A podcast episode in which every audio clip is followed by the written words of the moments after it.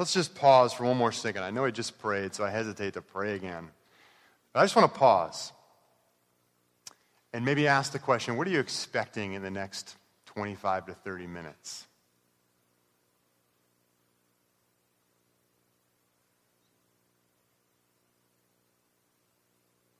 Father, we pray, I just ask that you'd fill our hearts with great expectations.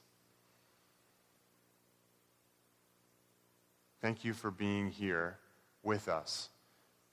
We invite you to speak and we open our hearts to you.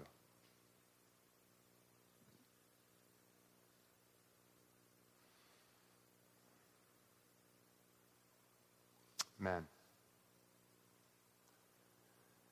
A wise man once said, Hope deferred makes the heart sick.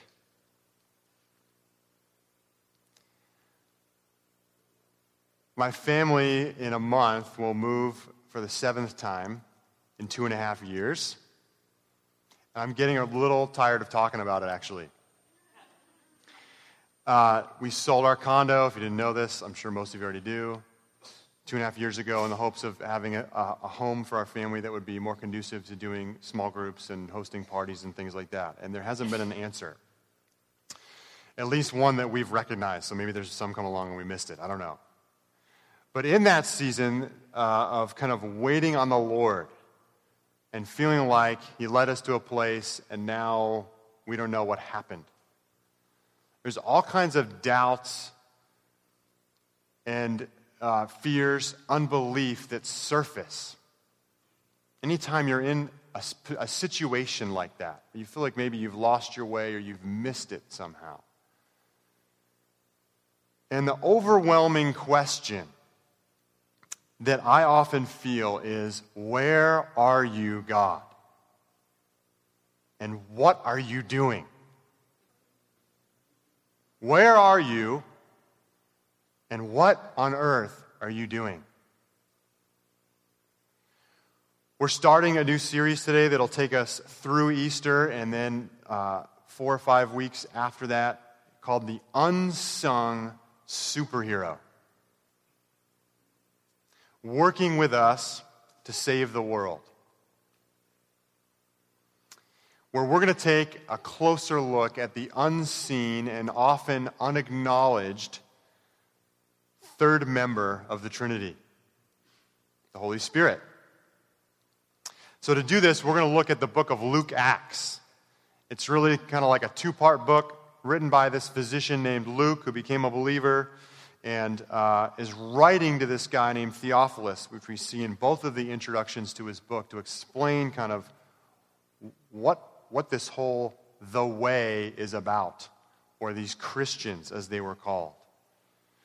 And so we're going we're to kind of take a stop as we're moving through this Lent season and then afterwards towards Pentecost, uh, looking at some key passages the incarnation today, the baptism of Jesus next week uh, the transfiguration, and then obviously on Easter, looking at Jesus' death and resurrection and actually ascension as well in Luke 24. And then we'll move into the book of Acts and look at Pentecost and then three significant kind of layers of the church growing through the ministry of the Holy Spirit. And here is what we're going to find in this series.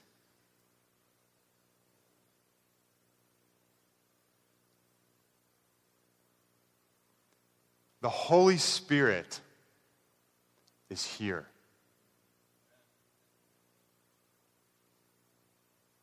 The Holy Spirit, the living Spirit of God, is here. If Jesus is Emmanuel, God with us, then the Holy Spirit is God in us. God before us, God behind us, God beside us, God below us, God above us, God in us. He is working, just like Jesus said, is, he said he's always working, and my Father is always working, so is the Holy Spirit. We often leave him out, however. God the Father gets a lot of press, right? I mean, he's the Father. Oftentimes, whether it's in our rage about what's going on in our life or even doubting that God exists, to kind of communicating with God. He's often the one we pray to. Jesus, right? From people cursing his name or using it as a swear word to Jesus being the one that we sing to. But often it's the Holy Spirit that we somehow forget about. Yet he is the one that is here and working. And this is what we're going to see through the book of Luke Acts. Now, I'm going to try something a little different this morning. We'll see how it goes. Okay? I'm going to ask you to turn your right brain on. It's very difficult for a mathy like me. But I want to engage a little more in kind of the story here. And I, my ask to you is that you would you turn on your right brain and your imagination. I want you to imagine today so we're not thinking, we're going to do a little bit of that, not thinking and dealing with ideas as much as I want you to deal with pictures, experiences, and feelings of the story that I'm going to read. I want to take you on a little journey to this very long first chapter in Luke to see where the story of the kingdom of heaven, God's country, enters the world. So, would you go with me on a little trip and turn on your imagination for a little bit?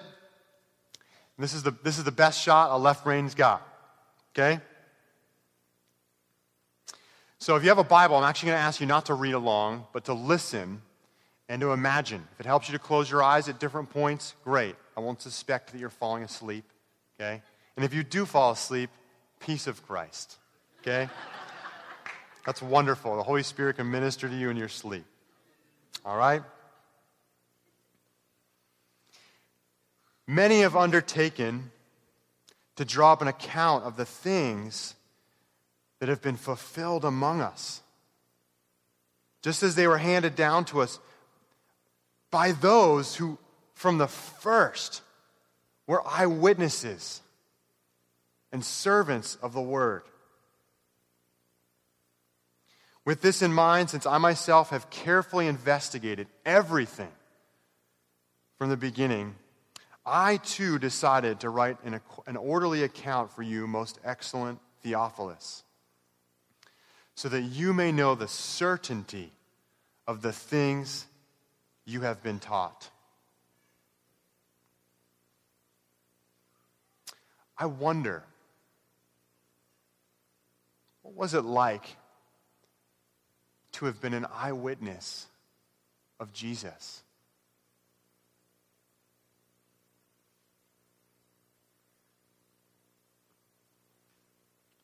I wonder, what was it like to have seen Jesus? To have walked alongside of him and seen everything that he did? What was it like to look into his eyes? To hear him speak your name?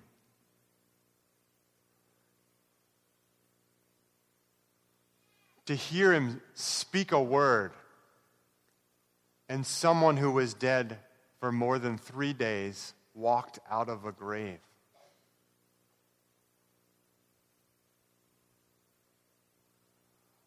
I wonder, what was it like to feel his hand on your shoulder? To receive a hug?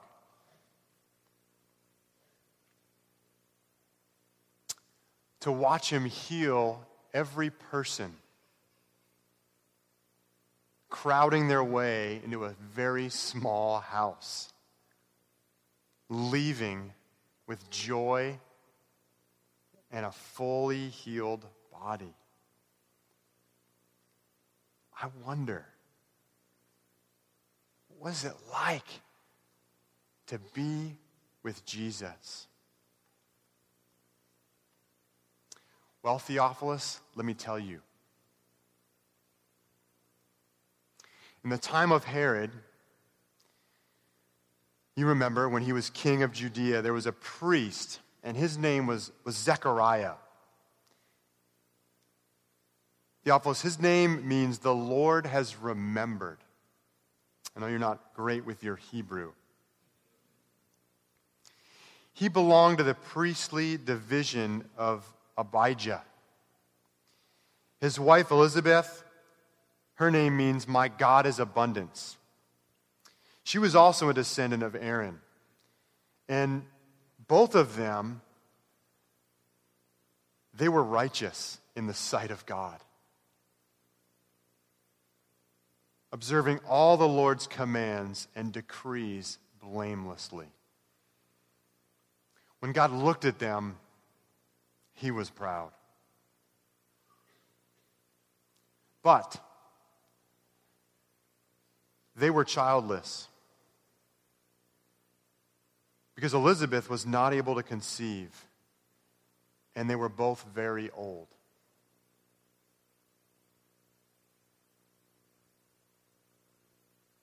I wonder what it was like for Zechariah to be named, the Lord has remembered, but to feel like he had forgotten you. I wonder what it was like for, for Elizabeth to live her whole life and never receive the child she always wanted. The child that would, that would dignify her before other women. I wonder what it was like for your name to be My God is abundance but to feel an overwhelming lack.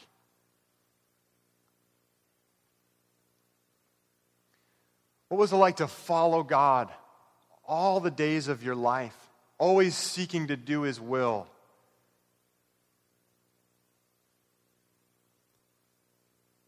But feeling like He never gave you that one thing.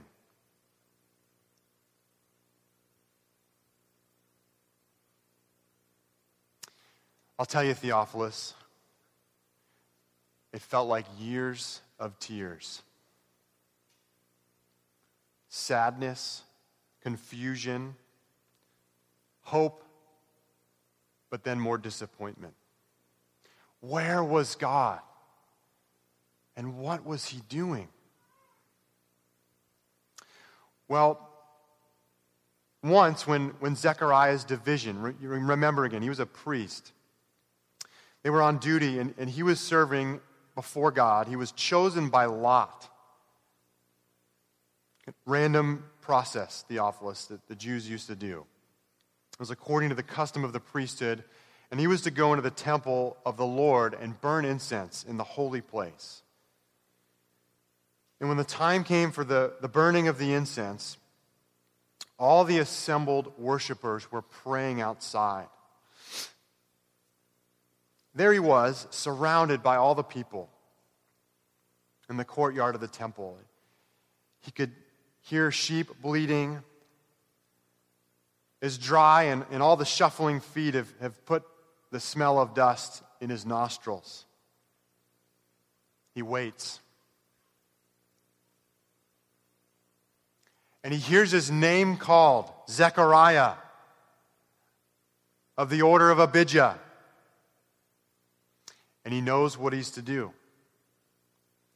He looks up and sees the immensity of the temple before him. Walks over to the pool, washes himself in the ritual manner as he had been trained. As he approaches the temple, he hears the people praying behind him until he steps into the holy place and all is quiet. passes the candlestick on his left and the table on his right. And he lights the incense, and the smell begins to fill the room.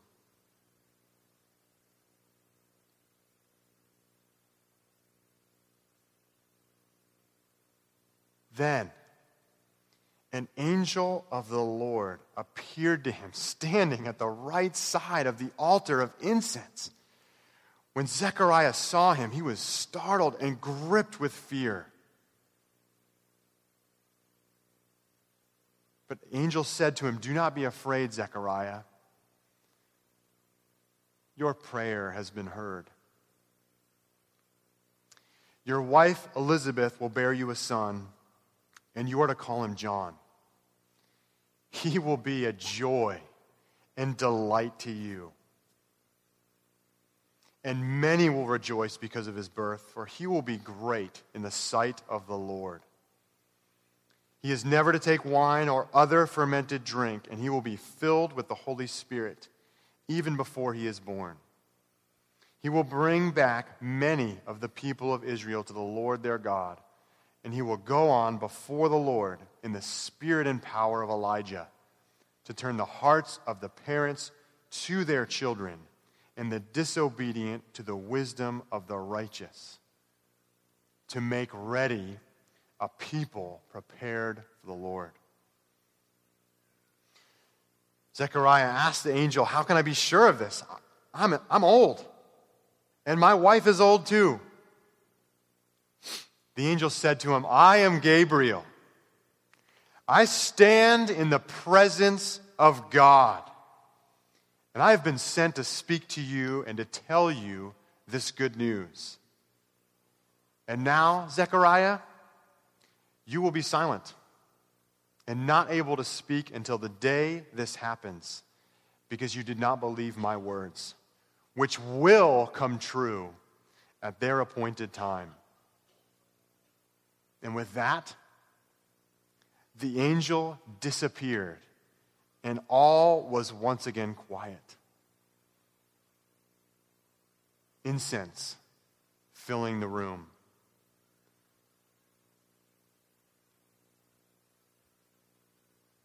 Meanwhile, the people were waiting for Zechariah and wondering why he stayed so long in the temple. When he came out, he could not speak to them. And they realized he'd seen a vision in the temple, for he kept making signs to them, but remained unable to speak. When his time of service was completed, he returned home. And the whole way, he was kicking himself. Why didn't I believe? But I'm going to have a son. Will it really happen? Will, will my unbelief keep this from happening? If it does happen, will my speech really come back? Oh, Zechariah, why can't you just believe? Why are you always second guessing God? all those years of sadness. But now God's answered. Oh, look at Elizabeth. She has nothing but a smile on her face. I can't help but tear up when I look at her. She believes she's not going to let go of this word. And she's also happy now that I can't talk back. I wonder if God shut me up just so that I didn't speak doubt, so that my pattern of unbelief wouldn't hinder her faith. Look at her beaming. Well, as things go, after this, Zechariah's wife, Elizabeth, became pregnant. And for five months, remained in seclusion. The Lord has done this for me, she said. In these days, he has shown his favor and taken away my disgrace among the people.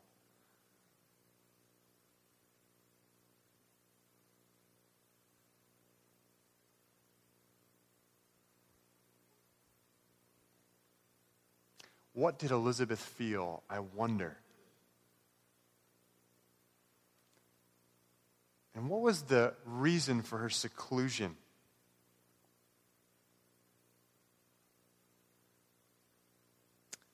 Maybe there was a hint of losing the baby in those early months and that joy turning into mourning. I wonder.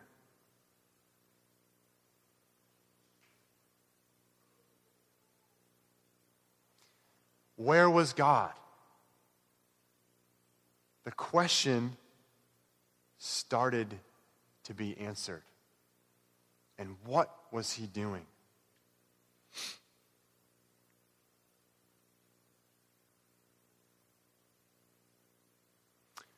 I wonder if the seclusion was to silence any other voices that would doubt the word of God to her. So, Theophilus, what happened was in the sixth month of Elizabeth's pregnancy, God sent the angel Gabriel again, this time to Nazareth, a town in Galilee, to a virgin pledged to be married to a man named Joseph, a descendant of David, and the virgin's name was Mary. Can you see her?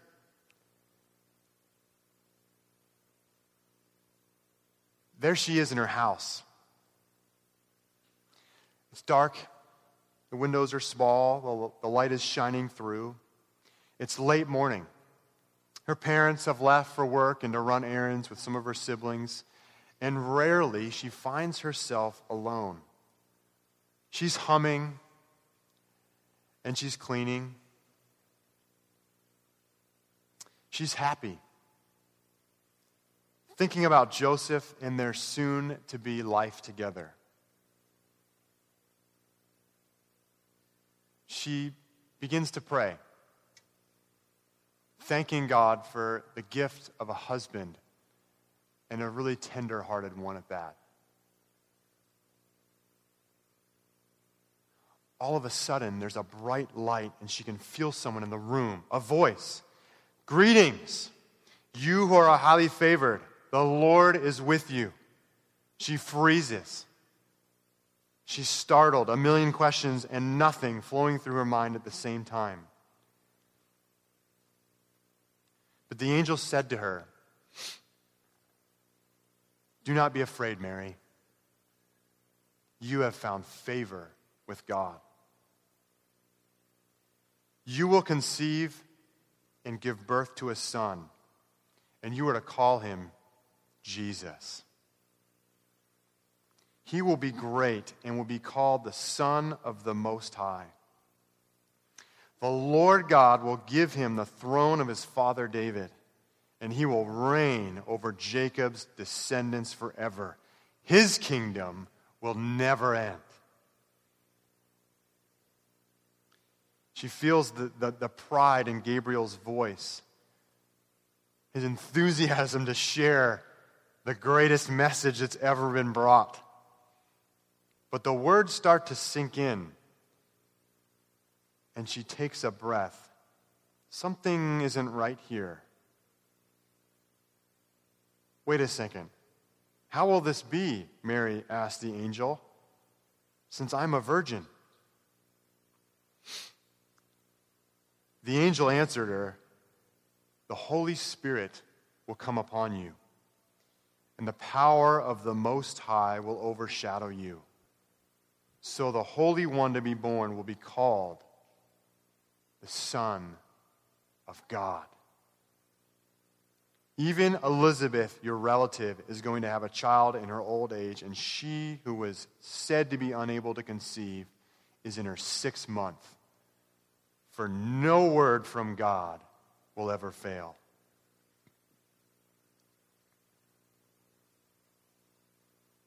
a long pause.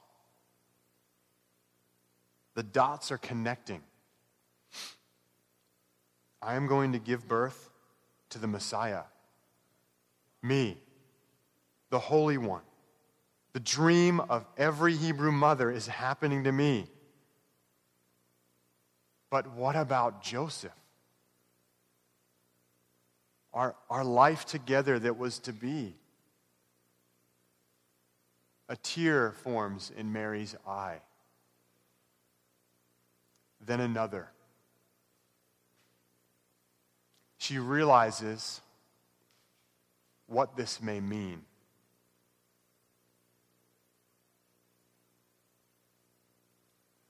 Losing not only Joseph, but her dignity as well. She gathers herself, gathers her courage, and she remembers who she is. I am the Lord's servant, Mary said. May your word to me be fulfilled. And like that, the angel was gone.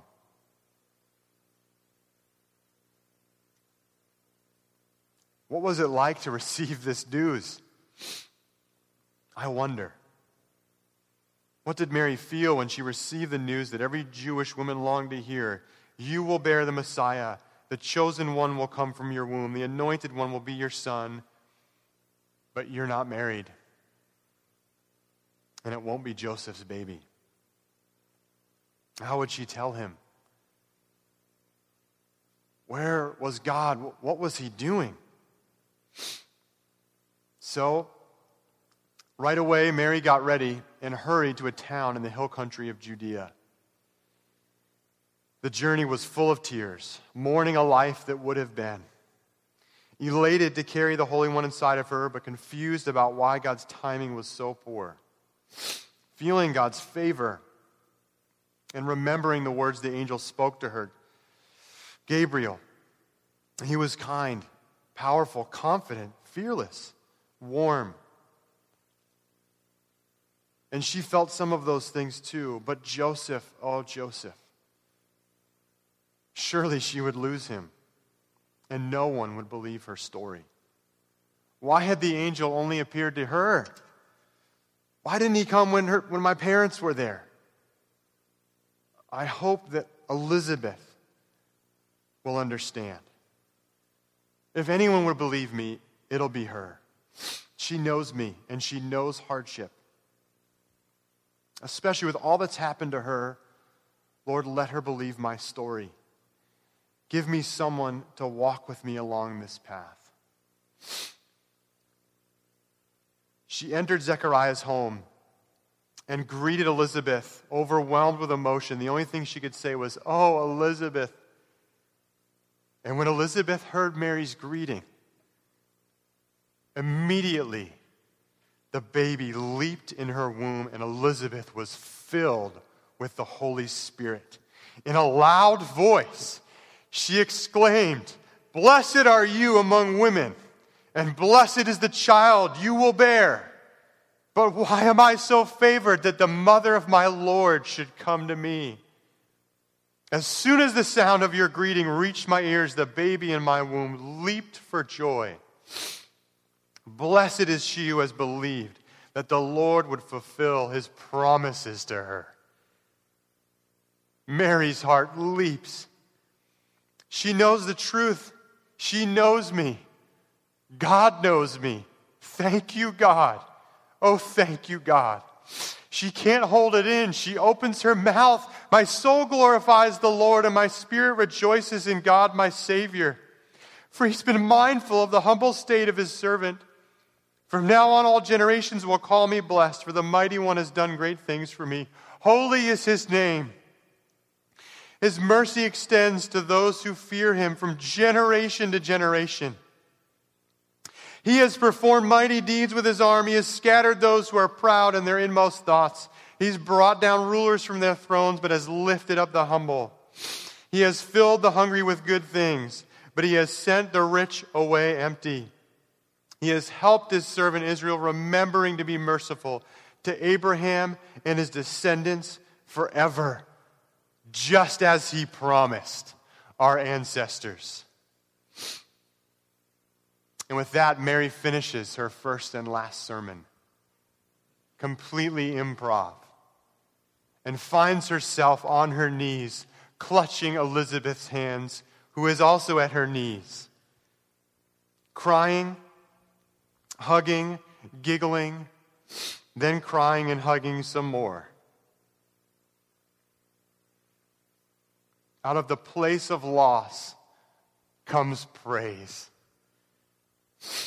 They wipe their tears and their noses, and then they sit down to eat. And they did that for three months. Tears, hands, hugging, giggling, and eating. And then she went home. Shortly after Mary left, it was time for Elizabeth to have her baby. And there never was more, a more excited mother. All fear of delivery, even at this old, ripe age, was gone. For Elizabeth, her faith had filled her with joy. There was some hard work, there was some labor, but the baby came fast. And just as God said, she gave birth to a son. Her neighbors and relatives heard that the Lord had shown her great mercy and they shared her joy. What a party! They didn't just slaughter the fattened calf, they slaughtered the whole flock. You could smell the meat roasting from a mile away, and you could hear the singing and dancing from two miles. And Elizabeth, she got up to dance. Nothing was going to hold her back from celebrating this gift. She didn't last long because Zechariah commanded her to sit down. But man, did she praise. And on the eighth day, they came to circumcise the child, and they were going to name him after his father Zechariah. But his mother spoke up and said, No, he is to be called John. They said to her, There's no one among your relatives who has that name. Then they made signs to his father to find out what he would like to name the child. He asked for a writing tablet, and to everyone's astonishment, he wrote, His name is John. Immediately, his mouth was opened and his tongue set free, and he began to speak, praising God. He couldn't hold it in. A son. God has kept his promise. What a gift. Tears, joy. There was so much to express. His heart was filled with gratitude, it was flowing out of him. He was filled with the Holy Spirit and he prophesied, Praise be to the Lord, the God of Israel, because he has come to his people and redeemed them. He has raised up a horn of salvation for us in the house of his servant David. And as he said through his holy prophets long ago, salvation from our enemies and from the hand of all who hate us, to show mercy to our ancestors and to remember his holy covenant. The oath he swore to our father Abraham to rescue us from the hand of our enemies and enable us to serve him without fear in holiness and righteousness before him all our days. And you, my child, will be called a prophet of the Most High, for you will go on before the Lord to prepare the way before him, to give his people the knowledge of salvation through the forgiveness of their sins. Because of the tender mercy of our God, by which the rising sun will come to us from heaven to shine on those living in darkness and in the shadow of death, to guide our feet into the path of peace.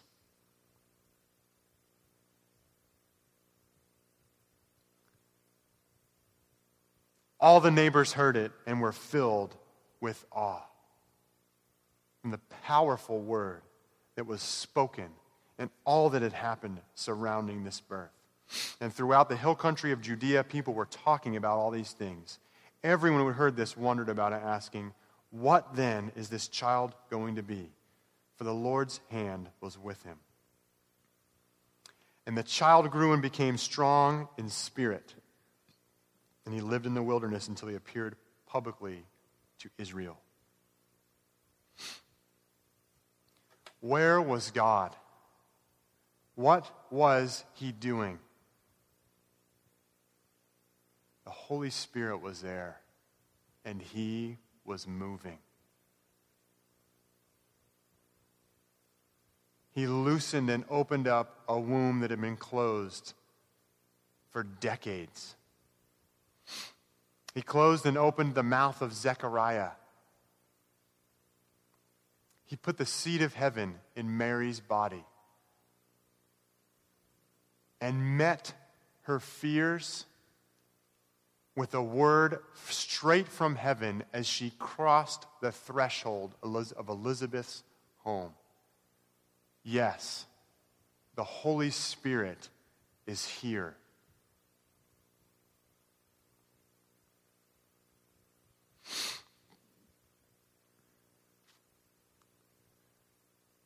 Where is God? He's right here.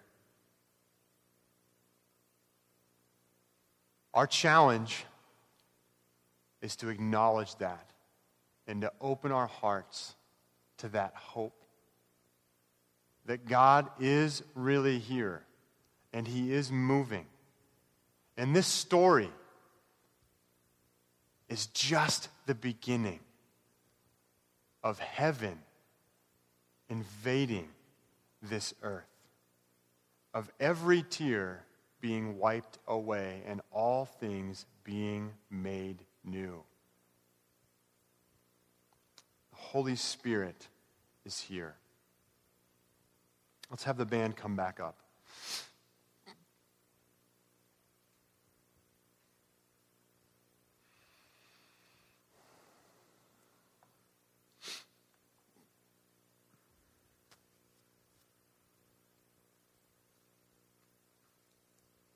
I want to invite you to um, close your eyes and give you one question to process as the band just preps real quick, and then I'll invite you to stand and sing.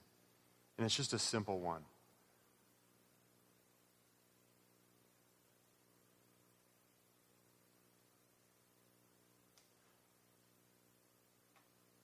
And this same question, the only challenge I have is just try to take the accusation out of it because we can often use it as an accusation. I just want you, though, to be able to try to rest and just ask God, God, where have you been in my life? In my story? Can you remind me of where you were and I didn't see it? So, Holy Spirit, come and show us the places where you were in our life.